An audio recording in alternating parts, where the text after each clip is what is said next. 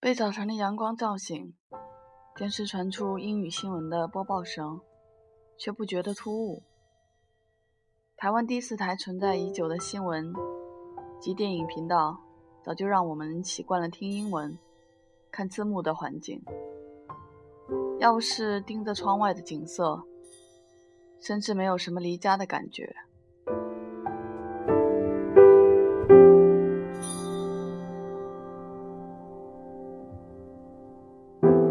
空布满一层薄薄的灰云，随着时间接近中午，如同快闪族的表演结束，消失无踪，转变成炎热晴朗的天气。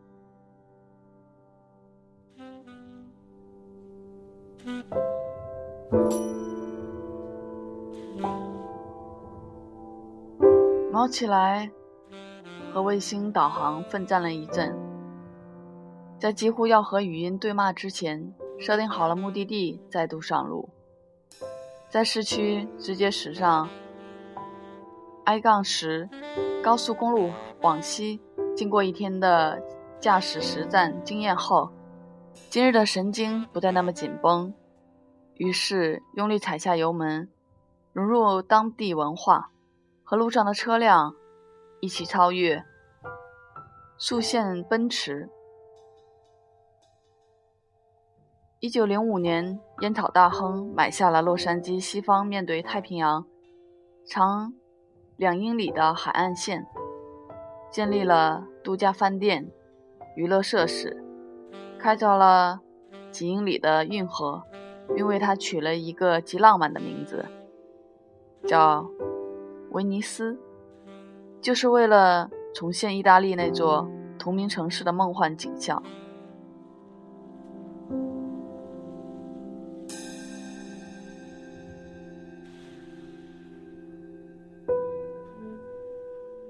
珊妮的父母是这趟旅行中尚未拜访的姑姑和姑丈。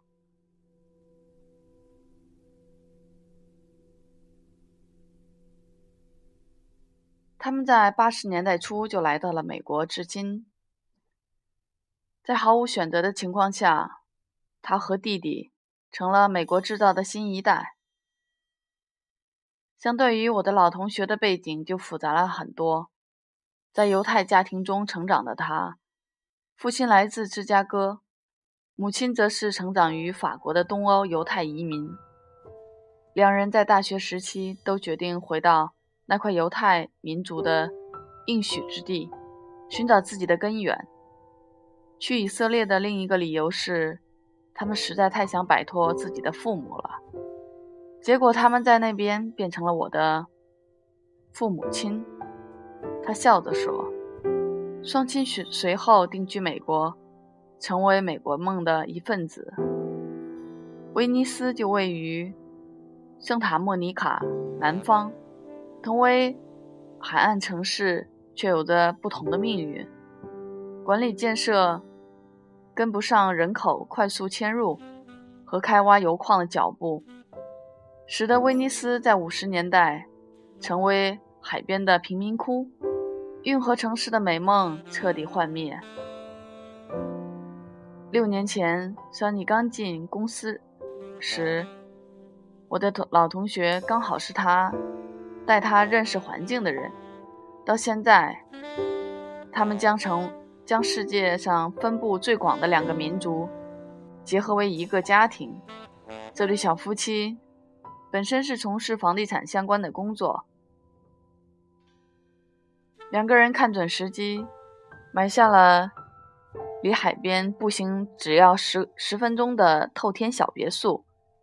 新房子刚装修完毕。广大的后院，两只狗在地上打滚，还有浓浓的新婚甜蜜。特殊的工作状态让他们的住所，同时也成为各自的办公室。桑尼的书房墙壁漆上如同海海洋般的蓝绿色，这叫做圣塔莫尼卡蓝。他向我介绍家里时，一股迈向新生活的喜悦。不时流露在脸上。虽然来自截然不同的背景，但他们各自在新大陆上的成长过程，却有很多相似之处。桑尼从小学起，每个星期天都会去中文学校，学怎么讲中文、写中文。他露出了一个俏皮的表情。但是你听我现在讲的中文，就知道没什么效果。会写自己中文名字的他，在家中和母亲的沟通还是使用中文。但是爸妈说的几乎只和食物有关。他大笑着，把父母端出来做挡箭牌。成为成成长过程中从未意识到自己是亚洲人的他，的确就是一个地道的美国人。他小时候也上过犹太学校，不同的是。那不只是语言学校，而是一个完整的小学体系，加上家里很注重犹太传统，因此相相较相相较之下，他对于母语的掌握就来得较纯熟。即使这对小夫妻各自学习的母语不同，但是同样背负另一种种族历史的生命经历，也许是他们决定。携手步入人生下一阶段的原因之一。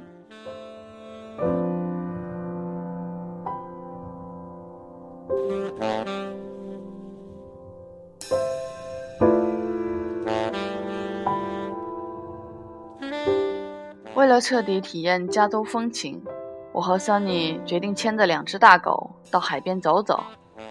小贩、街头艺术家、算命师。聚集在这条名为“木板路”的海滨道路上，慢跑、骑脚踏车、遛狗的人们来回穿梭。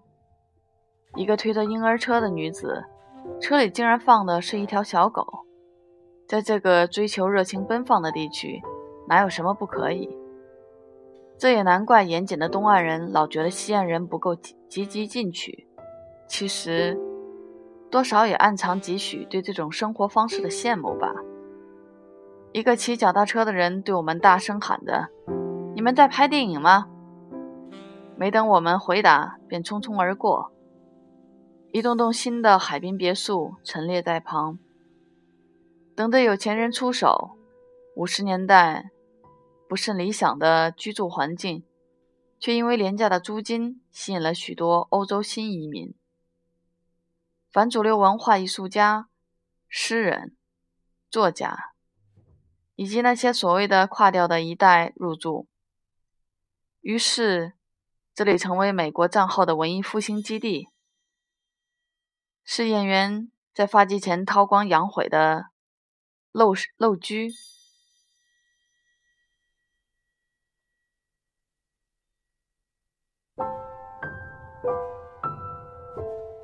是阿诺德·斯瓦辛格健身的海滩，是另一场美国梦的。有一次吃饭的时候，小罗伯特·唐尼就坐在旁边，我们都看傻眼了。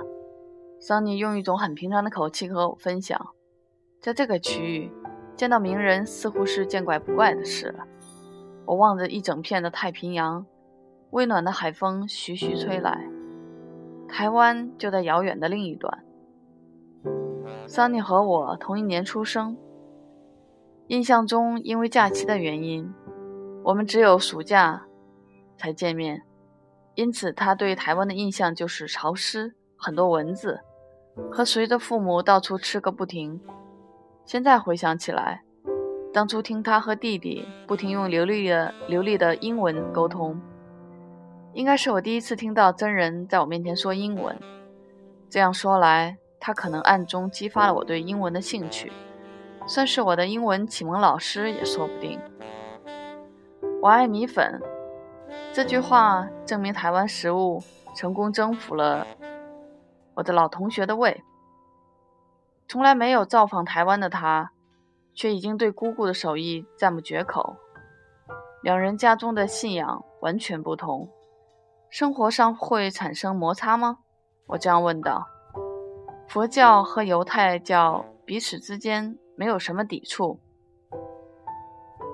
他一派轻松地看着我，只是当我第一次知道信奉佛教的家庭也会过圣诞节时，吓了一跳。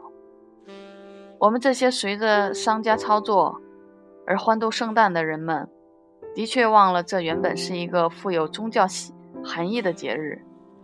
他说：“就算我妈没说，我也知道，她希望我嫁给中国人。”而他说：“我爸也觉得应该娶一个犹太女孩回家。”双方的家长在婚前似乎还未能习惯久远的传统，在新大陆的彼此碰撞，但真挚的感情绝对凌驾于语言、种族和文化之上。就这样，两个家族开始彼此认识，也接纳了彼此。当我问他们，你们来自哪里的时候，两人的回答都是美国的城市。我因而好奇他们未来要怎样教自己的孩子种族渊源。出乎我意料之外，两人一致认为，在这个城市里，你根本不需要去担心这些事。反正爷爷奶奶都会告诉他们说不同的语言，就让小孩子自己去学习吧。原来，在我脑中思索不停的问题，在他们看来却是轻而易举，仍让我觉得不可思议。离开前，看到木质大门上有两个不同的挂饰，我好奇的问：“上面的是什么？”他们说是八卦，功能上跟八卦应该是一样的。他用了最简单的方式向我解释。我突然间懂了，原来这就是他们的写照，风格不同，却能安然共存。这段婚姻没有消灭彼此原有的特色，反而开创出了新的风格，让历史有了新的诠释，也撞出了新一代的美国梦。斜阳、蓝天、棕桐树，这是洛城仲夏的八点钟。再度踏上了 I- 杠十号的高速公路，回程的路上一路畅通。这次可没有再发生刚到达那天错过交流道的悲剧了。老同学在办完一场盛大的活动后，好心打包了高档晚餐的剩菜给我们做宵夜，然后完全出乎我意料的打开。P.S. 三玩起了《三国无双》，于是，在美国西岸城市的小套房中，三个人像小孩子一样玩闹起来。